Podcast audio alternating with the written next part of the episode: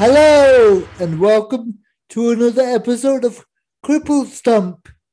I'm Shabazz Mohammed, and with me today I have another guest, Gayan, who will introduce himself to all you lovely people. So over to you, Gayan. Hi there. Yes, I'm. Uh, my name is Gayan Samarasinghe, and um, I'm a, a, lawyer. And over uh, the last year, I also um, helped uh, organize, organize, sort of run a project collecting uh, diaries that people were writing during the pandemic. Um, it was called Journals of a Pandemic, and it was uh, recently um, acquired by the, the Wellcome Trust, the Wellcome Collection. It was it was a sort of a collective writing project, um, and it wanted to gather personal impressions and experiences of life during this COVID nineteen pandemic. Um, but we we were particularly interested in in voices and stories of of um, people, individuals, and groups who, who, weren't as well represented in the mainstream media, um, and uh, and we also wanted to give um, give us and those people a chance to tell tell their own stories rather than have their stories written by others. So, so that, that's what the project was about, and uh, that, that's how that's not how I met um, you, Shabazz, obviously, because we we we'd corresponded, um, we'd emailed each other and spoke. Uh, I think almost eight years ago, probably now. Um, but um, that that was how we we recently uh, started up uh, uh, getting getting in touch.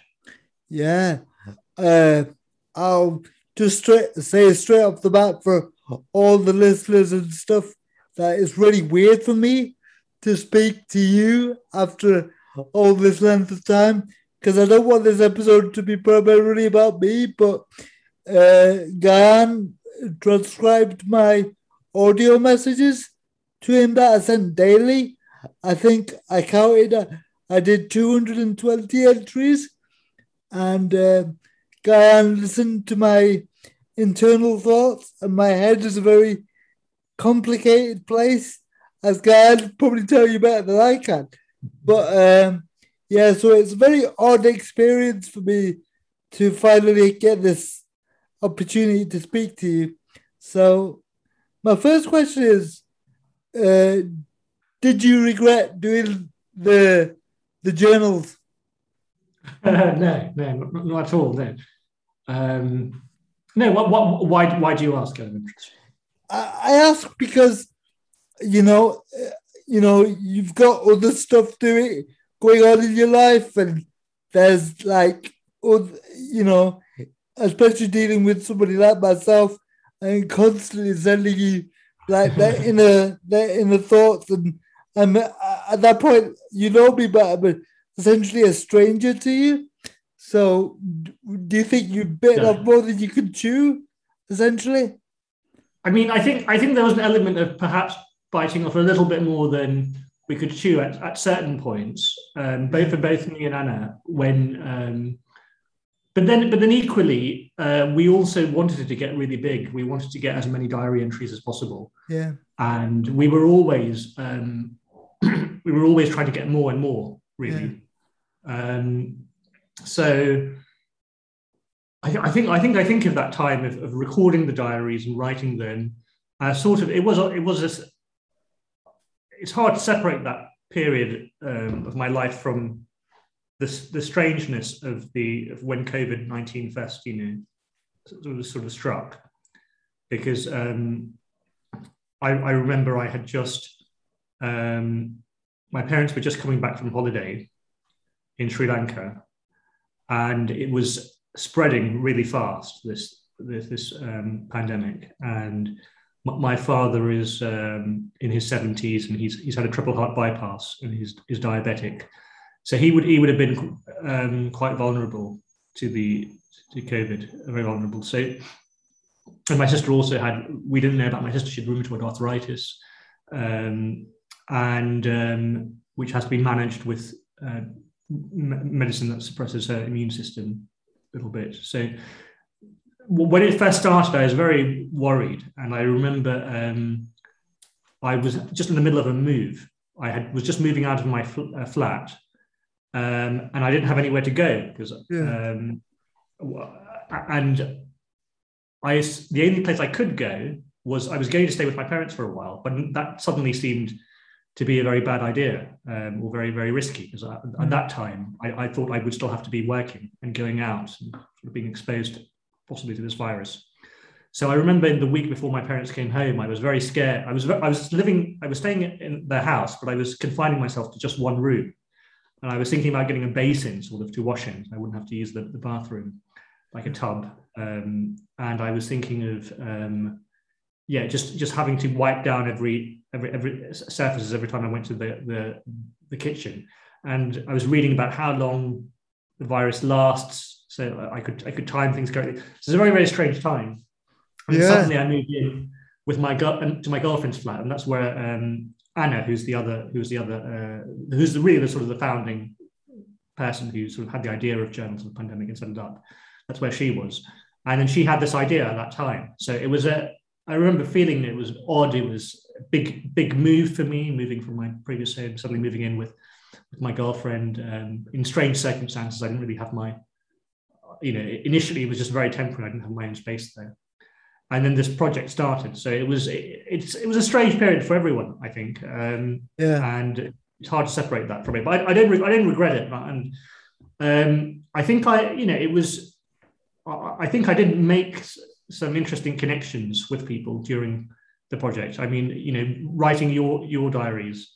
Um, Was a yeah, you, you're right. It, it, you really do get inside someone's head when you're when you write uh, when, when you transcribe all those diaries and while um, I think the Wellcome Trust said they would just take those entries which we hadn't transcribed yet, but um, I, I remember looking at through the website the ones we transcribed. I think your diary is is by is is the longest poss- possibly that, that we that we have, and so it's very good. It's a very good record of um, Yeah. the events of the day and and your feelings and and you know, analysis of what was happening Yeah. it's very interesting to read and so yeah i i, I enjoy doing things like that i enjoyed um, um, the the variety of people who contributed um, I, I, I met someone um, uh, a person that um, who had written uh, in the diary actually ran quite randomly. She turned out to be a, a friend of a client of mine.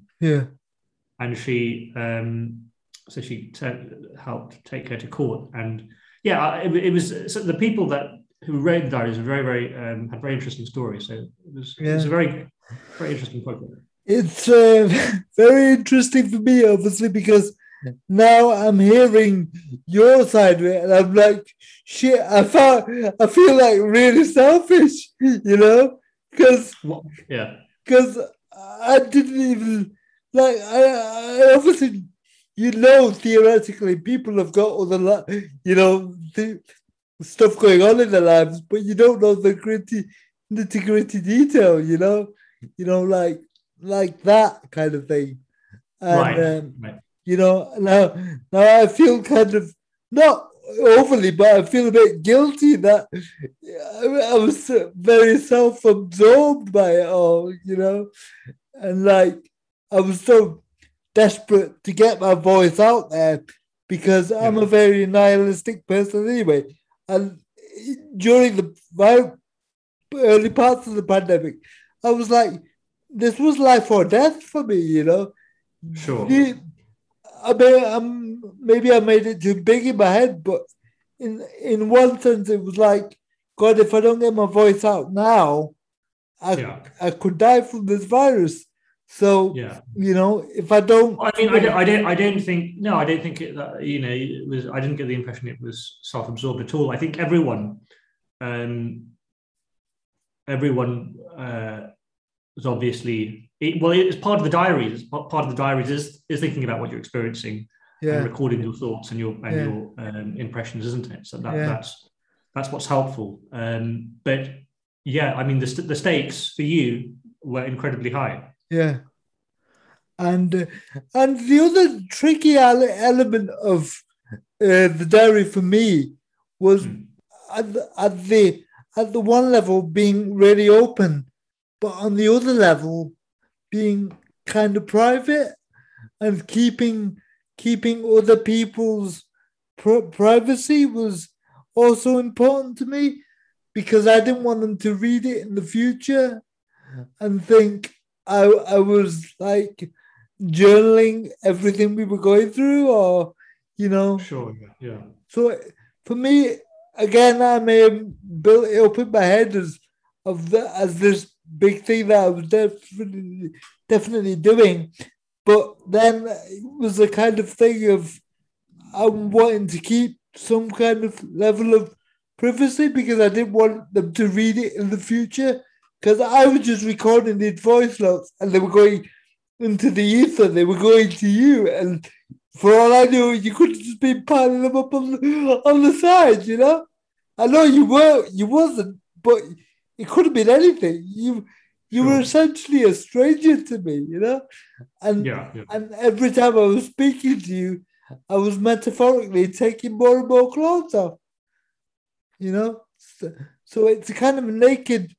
But when you're, uh, I don't want to make it sound too big, but when you're a disabled person, you're kind of vulnerable like that, you know, because you have to trust people.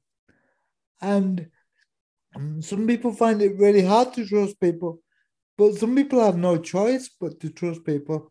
So I just had to trust that you you were gonna do do something with them, and even if you didn't, even if you thought it was it was too much for you or whatever, I just thought at least I've got an avenue to get my voice out there, and and that was uh, that was before I started the other podcast I was doing as another way of getting my voice out there, you know, because not that I feel like I'm important, but I feel like I'm as important as anybody else, you know, Sure. Yeah. in- no, absolutely. Yeah. in that in And, that um, sense. yeah. I mean, yeah, no, I, I, I completely, yeah, I completely um, get that, and um, I think it's, well, I think, I think, I think it's really good that the Wellcome Trust have taken it. I think it means that um, it'll have a, it- it'll be preserved in a very interesting way, and Yeah. um, it, it may even make its its way into exhibitions in the future. yeah, Um, because in one sense, once I've said what I said, I've forgotten, you know.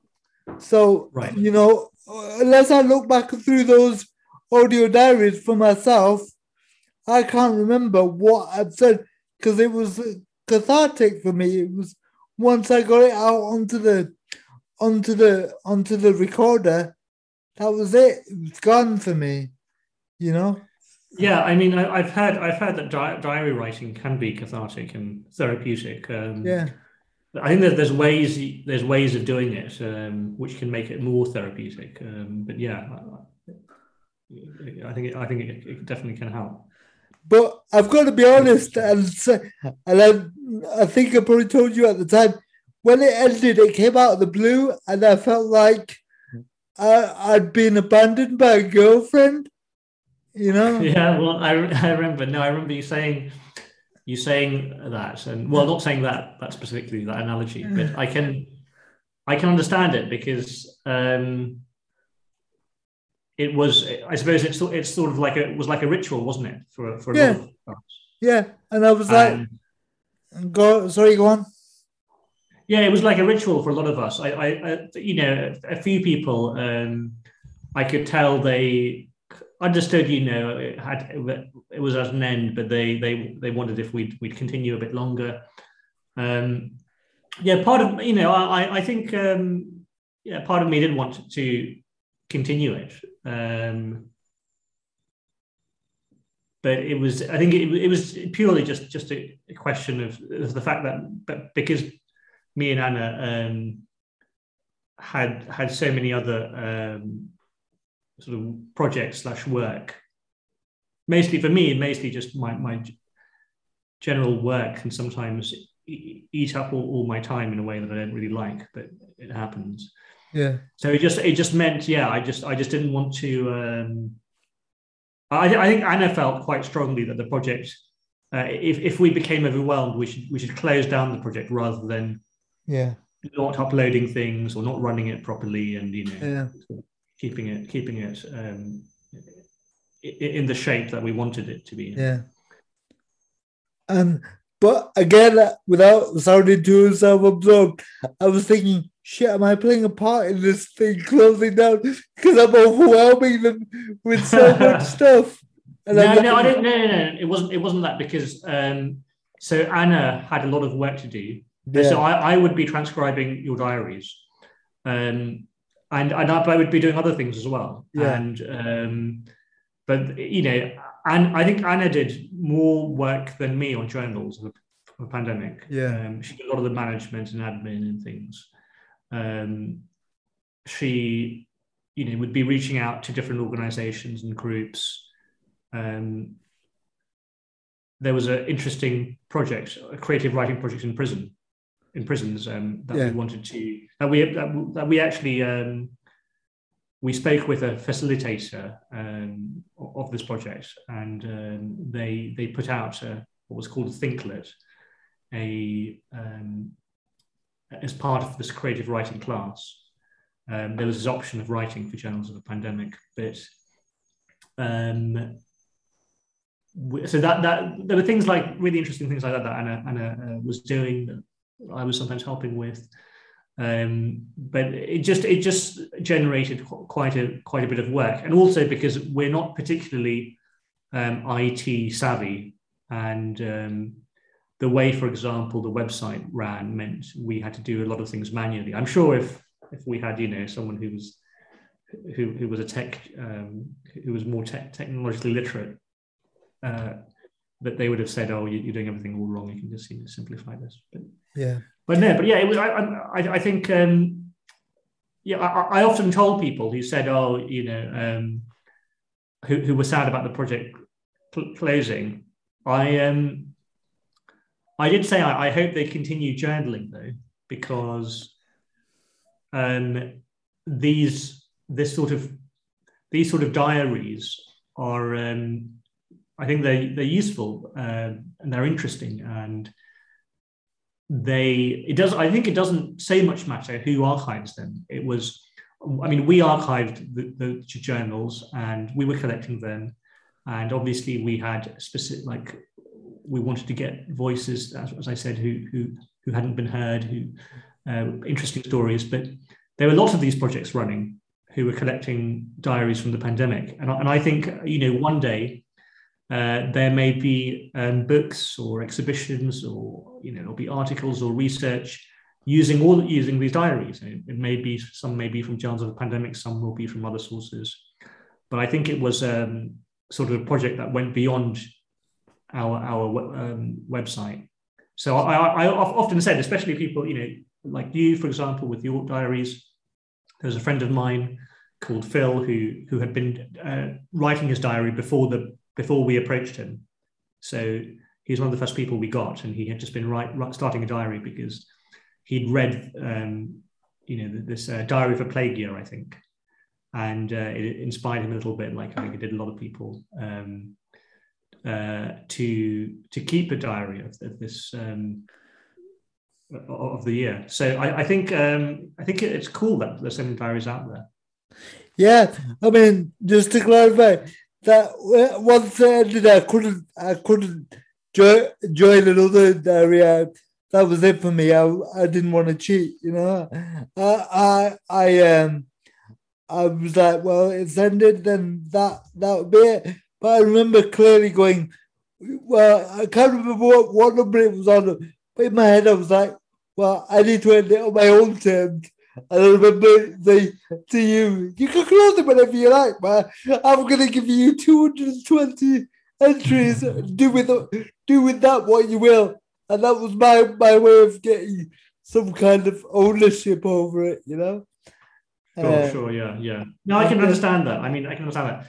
And I say, I think, um, yeah, I think both um, Anna and I uh, felt yeah, it, it was a sort of a privilege to, to play that sort of role in, in helping people um, in, in gathering these diaries because we wanted it to be sort of, um, you know, sort of very collaborative process and our role really was just helping people people do it and, and gathering them.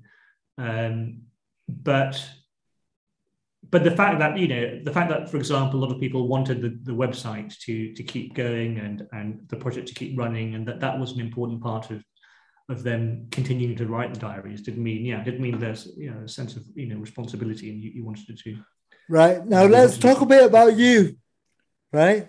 Sure. Let's yeah. talk a bit about you. So what what you were doing diaries at the same time. So what did you learn about yourself throughout doing those diaries do you um, think what did i learn uh, I think I think I realized um, firstly that that I really do, uh, I, I do enjoy I do enjoy um, writing a diary, but I think I am also quite a, a private pe- can be a private person to, to a certain extent. Yeah. And I think a public a diary like that that was public, um, particularly because um, my girlfriend, and my flatmate, knew um, you know I was writing. A friend of mine, a couple of friend, few friends of mine knew I was writing it, and I think because I was gathering, um, when I was gathering, trying to encourage friends and people I knew to write for it, I would say that, you know, I, have written yeah. it too. I think because of that, I did feel a bit like um, I couldn't, I couldn't sort of say everything that was going on in my head. Yeah. And I think maybe my diary, in sort of, I ended up sort of maybe, sort of becoming a bit, um, yeah, sort of a, a bit restrained in that sense. Yeah. So it didn't make me it did make me think actually I you know I do I do like writing a diary but I should I, maybe I should um, when the project is over just just write one for, for myself that no no one no one will read. And have you in the past? And have you? Uh, occasionally I, I, write yeah, yeah occasionally I write but I haven't kept regularly as with journals of the pandemic.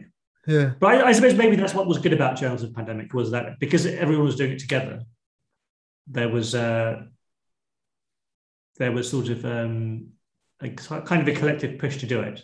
And you you read other, you know, one of the things I liked was reading other people's diaries and, and you know, especially friends of mine. Yeah, um, I think it's, a, it's, an interesting thing to, to be able to read someone else's diaries uh, and, and what how they're experiencing. And what has it taught you? Do you think about humanity? Well, that's a you know it's a big big big question. I mean, I think um, what has it taught me? I mean, I, I wouldn't. I you know I can't I can't claim to learn any any huge you know big profound profound lessons, no. but I think I think it's I suppose it, sh- it showed you know it, it showed how how difficult um, the pandemic um, has been for different people for different reasons and I think that that's something that um, I, I, I suppose that is quite quite a profound thing. I mean, um, in, a very important thing anyway. Yeah. I think um, if it wasn't for COVID, uh, reading those diaries, I wouldn't have had as as as fuller um, understanding of, of how devastating um, COVID, you know, has been. I mean, I, I know it's impossible to ignore when you when you see um, the, the static statistics, for example, that, that's on the news every day and, and, things like that. And when you when you if you're following politics, but I think um, when you read uh, something as personal as a diary, um, and also from people who sort of you sort of know, you know that you have some connection to sometimes, or even if you don't. Um, I think it drives it home in a, in a more visceral way. I think in a more in a deeper way. Yeah. So um, yeah, I, th- I, think that I think that, that was one one one element that, that that I learned. I think yeah.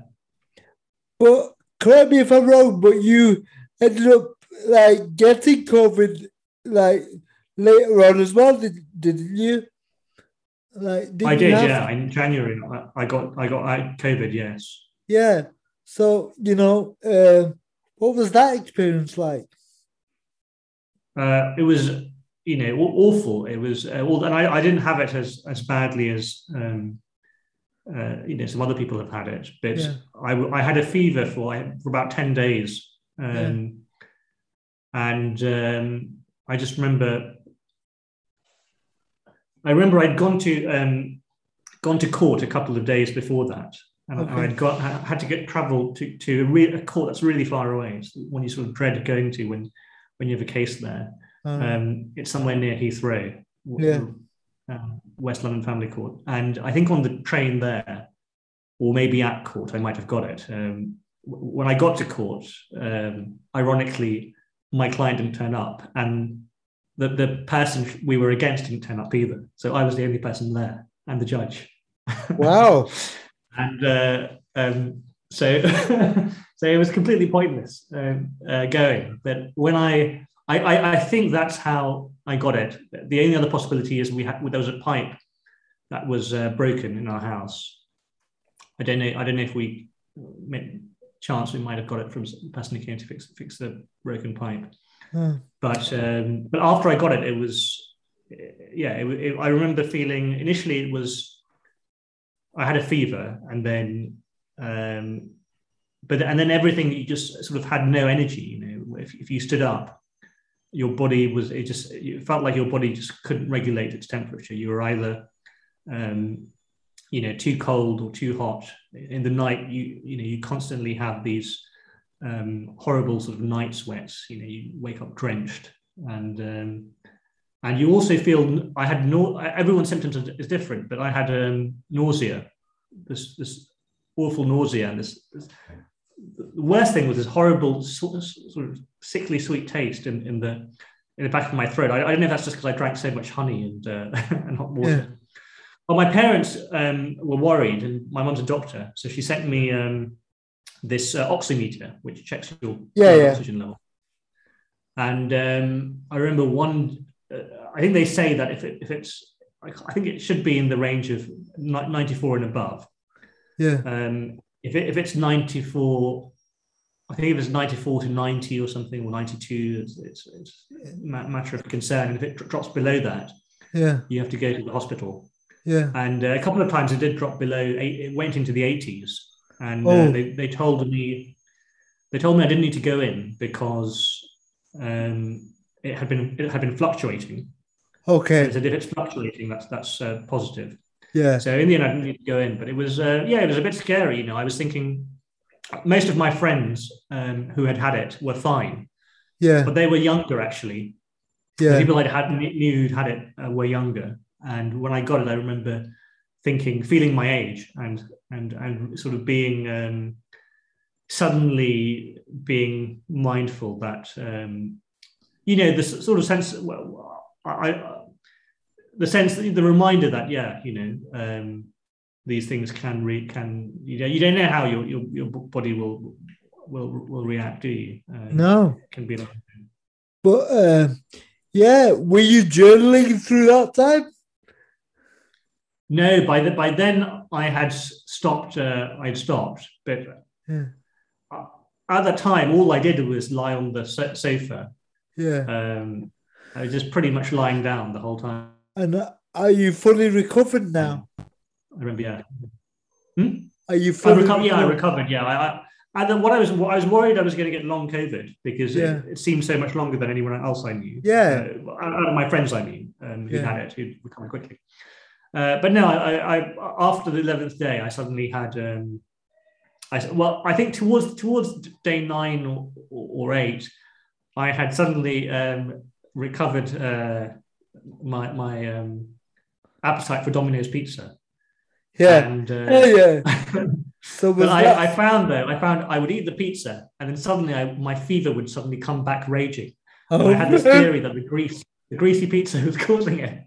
My really? girlfriend would, my girlfriend would always say uh, that was ridiculous. Yeah. You But go. yeah, one day I was able to eat Domino's pizza um, without getting you know this horrible fever, Yeah. and then I could walk out of the house, Yeah. and, and it's yeah, it was fine. But um, D- Did it? Did it test your relationship, or was it okay, or you know? no, we both we it was fine. I mean, we both had it, so we were both very very um, sick. But my girlfriend was slightly less sick than me. Yeah. Because ten days seems an awful long time.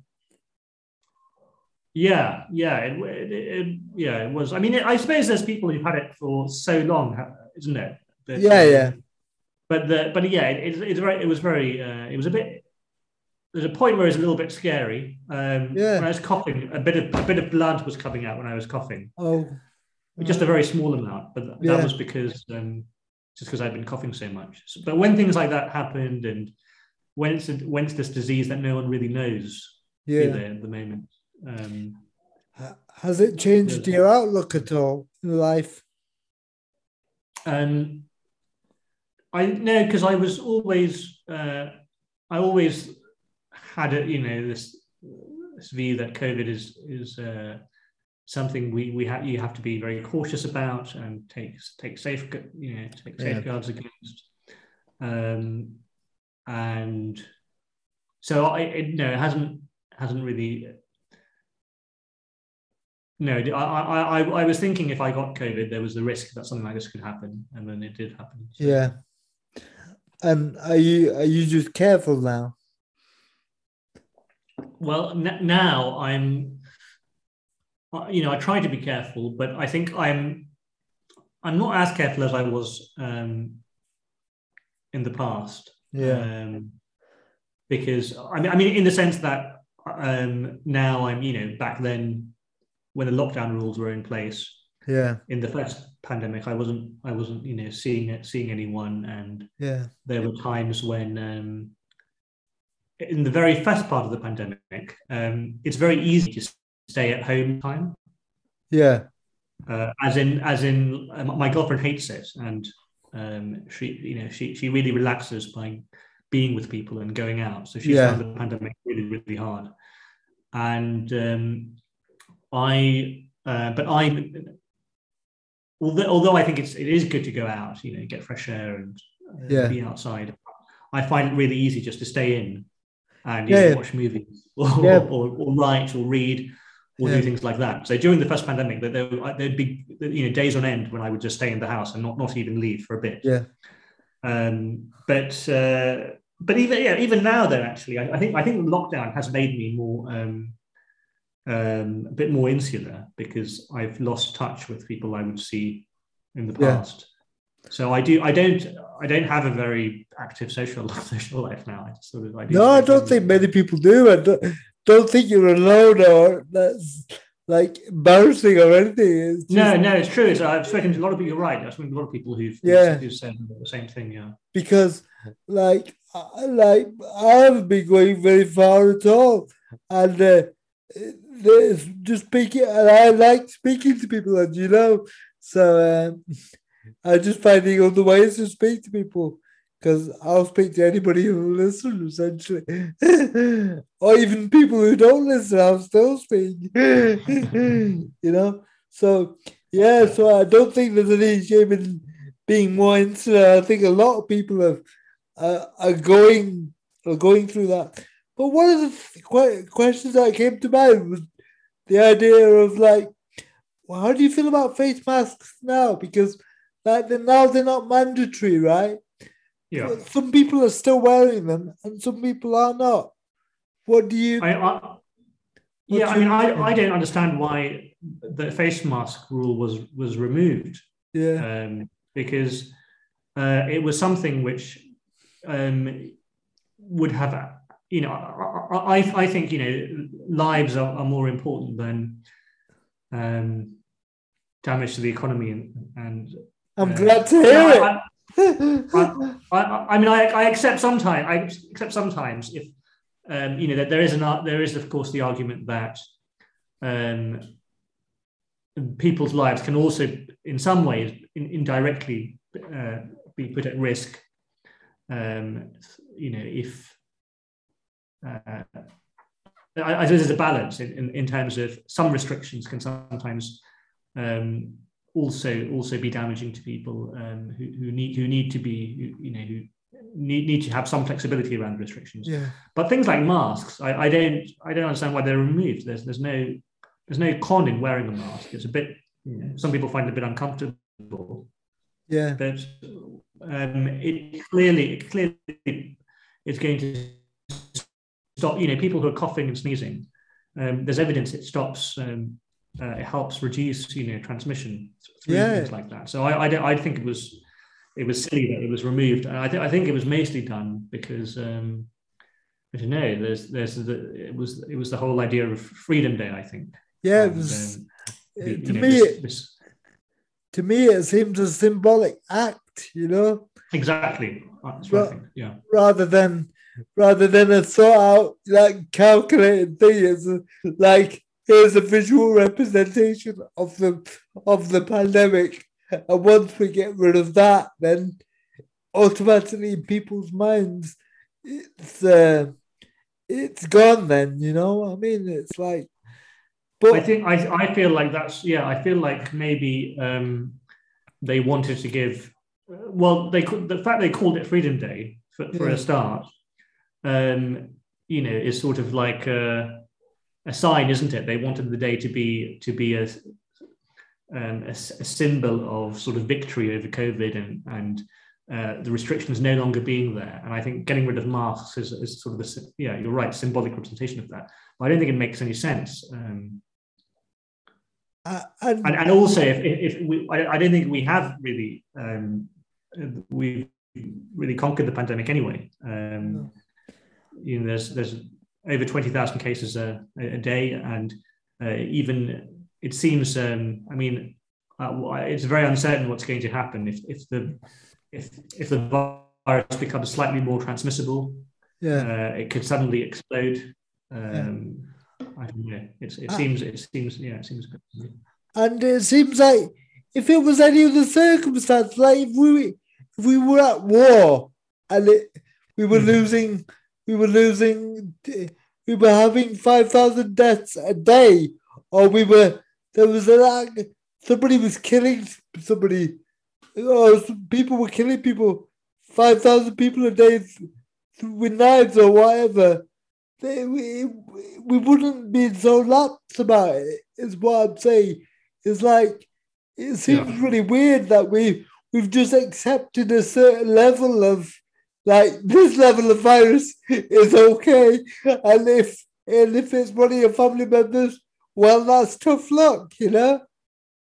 I mean, I think I think that's true. If, for example, um, there was a terrorist attack Yeah, which which killed even even ten people yeah, um, a day, um, you know, we we would go into complete, you know, full lockdown almost immediately. I. Yeah, uh, people be be they'd be sacrificing, you know, um, all kinds of um, freedoms, um, but we've got we've got hundreds of people. Um, and at one point thousand,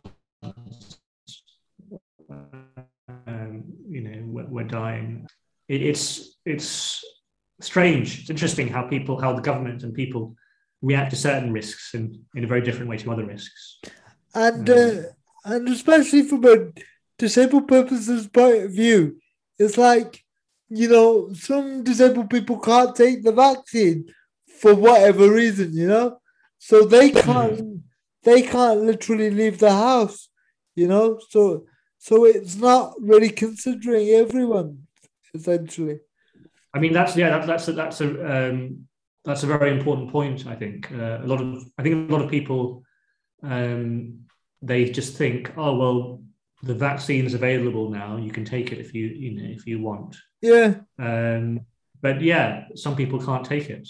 And what do those people do if uh, if the numbers, if COVID numbers are skyrocketing? It, Yeah. it means yeah, yeah. There's a, there's a. It's easy to think that because the vaccine is now available, you can just anyone who wants to take it can take it, yeah, um, and, it's, and it's all fine. But you're right for the people who can't take the vaccine.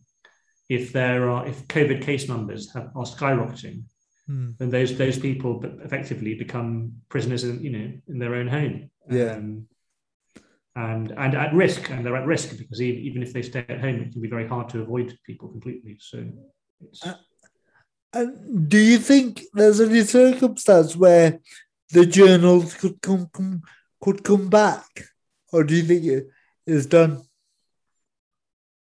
I mean, I, I think I think I, I um, said you know. Um, well, I suppose the the journals of a pandemic under under that specific name is has now been acquired by the Wellcome Trust. Yeah, but um, a project, effectively a similar project um, or a continuation of it. Um, I think if if um, someone else, you know, took up the the took it up, um, yeah, I think that would be a great, yeah, great thing. Um, and I, I would I would I would enjoy write spending more time writing uh, for it. Yeah. Uh, than rather than doing the admin. But yeah, but in terms of in terms of the in terms of the admin um, side of it, yeah, it's difficult for me to do for me to do it just because yeah. um, I think when, when, I did when I did it when I started it, um, I had um, you know the courts had stopped um, Shabbat, so there were basically no hearings. Okay. Uh, I mean, I mean, not all courts. I think you know the criminal courts were different, but family courts, effectively, they, there were there were no hearings for, for a while. Yeah. Um, very very um, you know sporadic hearings, uh, very important, complicated cases, and urgent ones. But a lot of the other cases just suddenly stopped while the, while everyone decided how are we going to hold hearings remotely.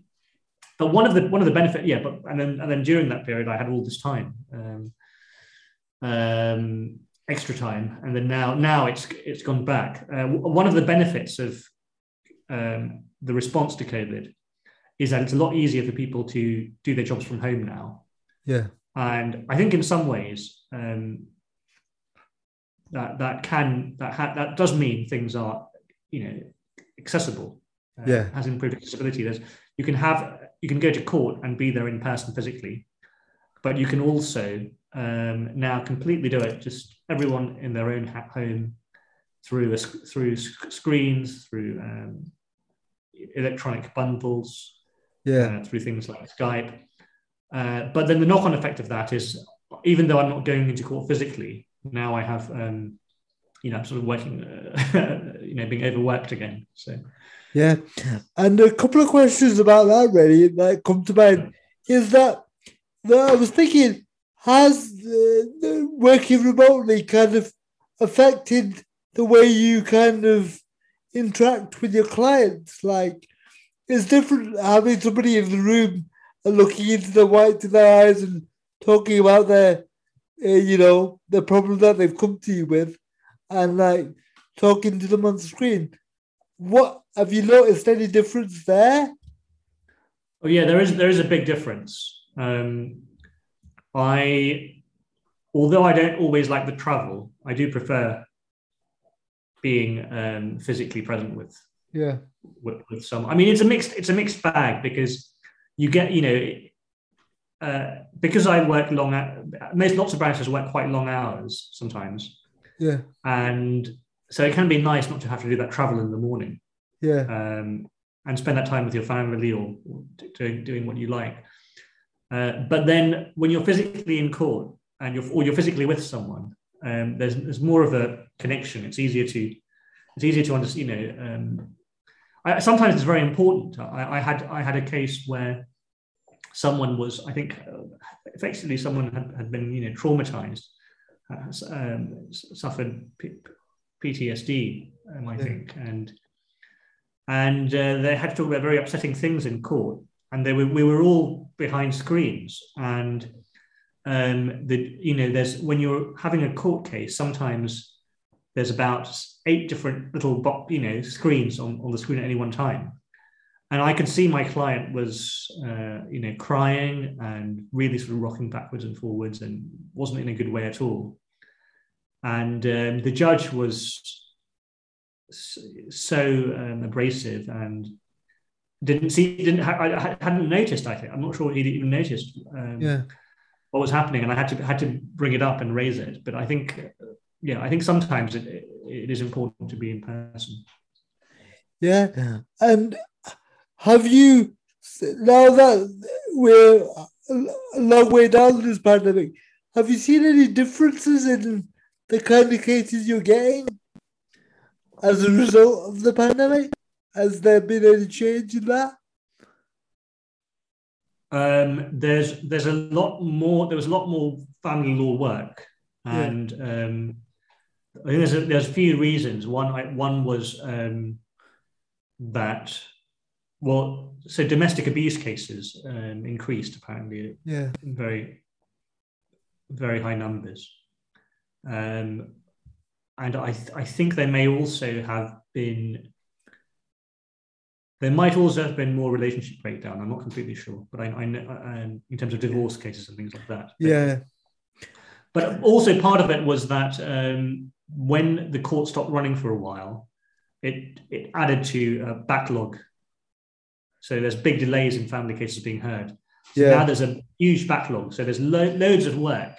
Um, I don't know if the pandemic itself has caused a shift in, in, in my work though, but I Yeah. notice a lot more of it now. But uh, you know, uh, it's like hospital waiting lists.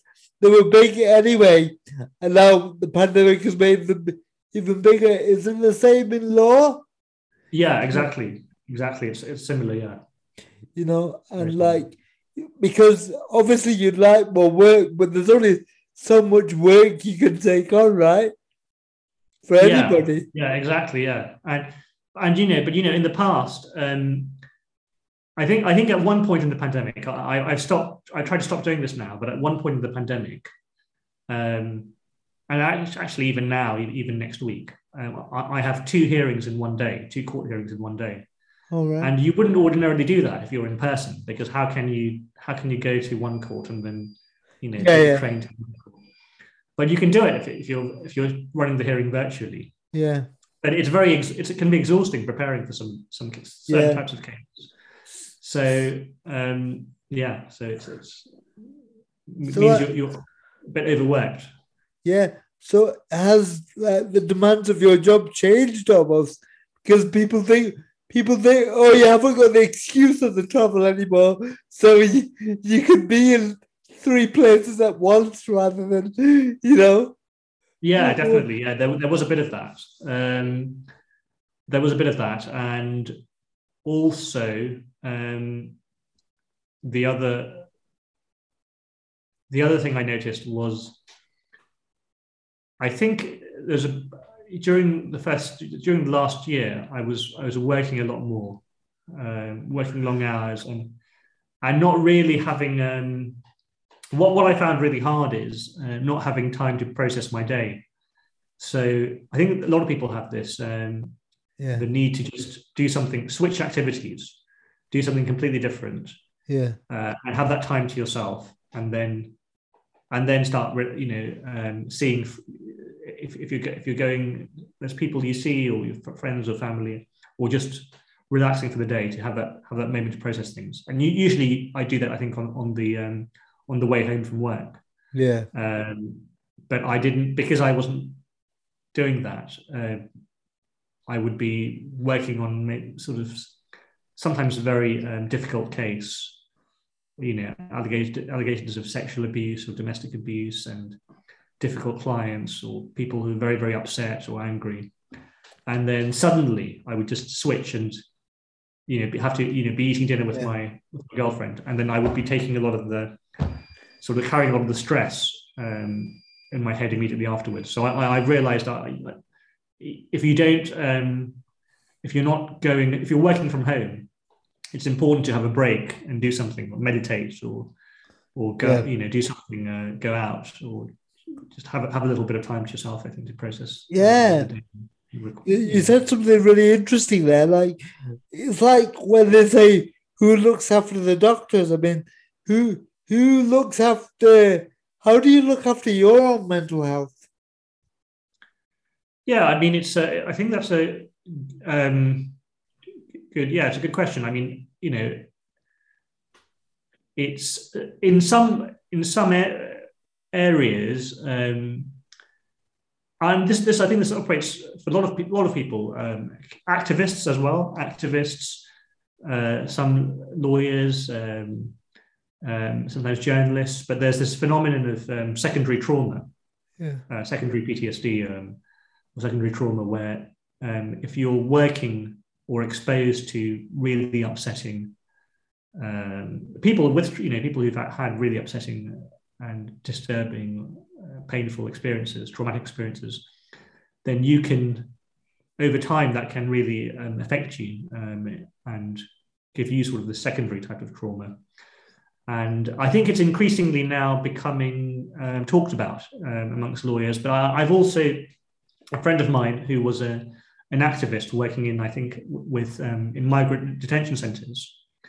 Uh, they there was a um, a session organised by the the Quakers um, around secondary trauma and how to deal with it, and there was a hmm. retreat, uh, which sounded really interesting. So I think I think it's a good question. Yeah, I think you need to you need to make sure that you don't um, work too long. Yeah. Um, and I think if, if you if you're working with material which is uh, things which are very painful, upsetting, I think traumatic, I think you need to. It's good to be able to talk to, about that with someone, and to also make sure that that doesn't consume all of your time. Yeah. Because, yeah, like so many other professions and uh, and and uh, jobs, you're not a tool. People think of lawyers and things and I, people of that nature as tools. They, right. They, yeah. They forget that they're actually people, and uh, that that is what is interesting to me. Is like that you to me, I I almost forget that you're a lawyer. You know, I uh, for for long periods I didn't even know that you. I'm sure you must have told me, but uh, I, I put it to the back of my mind, you know. So sure, but I'm like, because I just know you as a person, but a little bit as a person. But when when you're a lawyer for somebody and they just know you as a lawyer, they don't really. They just want their problem solving, or they want their stress relieving, or whatever. But they forget that you you are an individual, and you are a person. So I just wanted to kind of explore that idea with you because because I think it's something that needs raising, you know. Then, then, then there are those people who think, oh, lawyers, you don't you don't need to worry about them because they get paid handsomely anyway, you know. yeah, because yeah. people think sometimes people think wrongly, in my opinion, that money, like they just assume that you get paid lots when you probably don't, you know. And even if you did, yeah. it doesn't yeah. compensate for the trauma of it aspect of it. I mean, I always, I, I think I, um, I do to some extent. I do, I do, I do sort of share that view of, of say, oh, you know, lawyers. If you're a lawyer and you get paid a lot, um, and you're dealing with someone who's actually experienced the trauma themselves directly, then it, I sort of tend to think, oh well, what, you know, what am I or what are you complaining about? And it's not something I think think about a lot in that sense. But I think I think that probably is a mistake because um, there are people out there who um, there's certainly you know lawyers. You're right who um, don't uh, get paid very much at all, or who have very very poor job security. Um, you can get paid. You can get very high income as a lawyer, but it depends what type of law you do. And yeah. if you do legal aid work, which is some of the most interesting and important work, um, then because you know you, you, you, it's possible to to make a very very you know sort of very, very low amount of have a very low income. Um, and in the past, I you know I, I used to do um, a lot of legal aid um, as well, but I think um, yeah I think it's a mistake to think oh well if you're a lawyer you should be able to take it. And I, I try and I, I try and keep it in mind when I'm against other lawyers who are having a bad day because my job can be quite adversarial. So, you know, it's lawyer against lawyer. You're, you're yeah. arguing your client's case, yeah. you're against the other person. I try not to see the other side as an enemy. And um, when you're against someone who's difficult, you know, it's,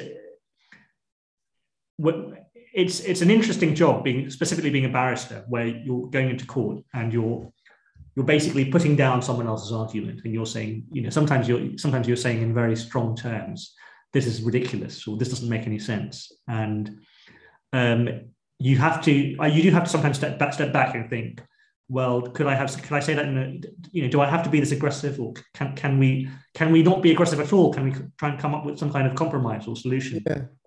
um, but then sometimes your the decision is out of your hands you know your your client wants you, you, you to do something and then the other side very strongly want to do something else and then you sort of you sort of do feel a bit like a, a, a, a tool. and, but and, yeah. and, and whether we like it or not, it's about winning and losing in that sense. You know, you know, you have to win the case for the client. You don't, you know? you don't, I don't. I don't think of it. So I don't think of it as having to win at, at all costs. How, how I think of it is, um, you you have two jobs. One is to um, represent your client and do and do the best job you can for them. Hmm. But the other job uh, you have, which I think is is more important, if there's a conflict, is to um, do your job of helping the court come to um, the right decision. Okay. yeah. And and, and, often um, that does mean you you know your your job is to argue your client's case. There's someone else arguing Yeah. the opposite case. So if Yeah. both cases are put strongly, Yeah. the judge will hopefully make the right decision. But sometimes um, there's there's things you have to do which aren't about winning or, or, or losing. Um, Yeah. So yeah, So it's about helping the argument, really. You know, and yeah. I mean, sometimes it it, it, means effectively you, you know you will be doing uh, helping the argument, also helping. Um, you know, if a client comes and they want to they want to um, um, make a case for you know they want to argue something, you might not agree. It might not be your um, what you would do, but the idea is it's their voice, um, and you- you're you're you know you're being their voice. yeah, So if you if you just exercise your own judgment, you would sort of be taking all the power out that they have away from them yeah, um, and speaking on their behalf, but, but without listening to them. So, um, so yeah, it's about it's about I think it's about helping the judge make the right decision, about being honest, uh, and also about. Um, I mean, this is an ideal. This is, I think, what the ideal lawyer should be. Yeah. do. But um, also helping people um, have a voice. Um, but then I, I also think also in certain areas of law, um, Yeah. the, the types I did in the past, what's really interesting is where there's also a political element to it. yeah, Um, and where, for example, you only take on a certain type of case because you're you're trying to push forward um, political change. I really enjoy doing, doing that type of um, work. yeah. Because Um, that's interesting. Because I always think that lawyers can't get involved in like unless it's overtly political, unless the entire case is political. I always think the lawyer has to take a neutral view. Is that right or wrong? No, well, that's the um, well, no. So, so for example, uh, well, you know, there's there's lawyers um, who are very political. So, uh, so for example, um, when I was before I became a barrister, I worked for a solicitor as a paralegal, and um, we represented only um, children who were uh, in prison, children and young and teenagers, sometimes young adults who were in prison, serving very long sentences. And we believed the um, age of criminal responsibility was way too um, way too low at ten, Yeah, and, and that children were really being brutalized and um, effectively abused by being put through this prison process. yeah, So, uh, if there was a case about uh, what the age of criminal responsibility should should be, none of me or my colleagues would ever um, be an advocate for the state. Okay, because we, we, we disagree with that, and all for the same reason. Um, when I was applying to be a barrister, uh, I uh, didn't want to apply for to be a criminal barrister if I had to do prosecutions because th- if that would mean that I had to prosecute children yeah, because I, I don't I don't believe even if a child has done um, you know I, I- at the age of 10 11 12 13 14 I I think even older um, it should be dealt with through uh, the wealth you know the welfare state um, huge amount of clients we had uh, who were in prison were there because as a sort of dumping ground for um, because the, the state state was failing its duties to look after various different issues yeah, um, ranging from you know uh, support that care leavers should have, support for homelessness, um, mental health issues, um, abuse these children had suffered. Uh, the state hadn't hadn't properly looked after them, and then instead of helping them when they when they um, offended, uh, imprison them and make make it worse. So I would I would never um, prosecute, uh, you know, want to prosecute children or or work in um, public law where you're challenging decisions of the state. I, would be very reluctant, except maybe in very specific type of case, to take on cases for the um, for the state.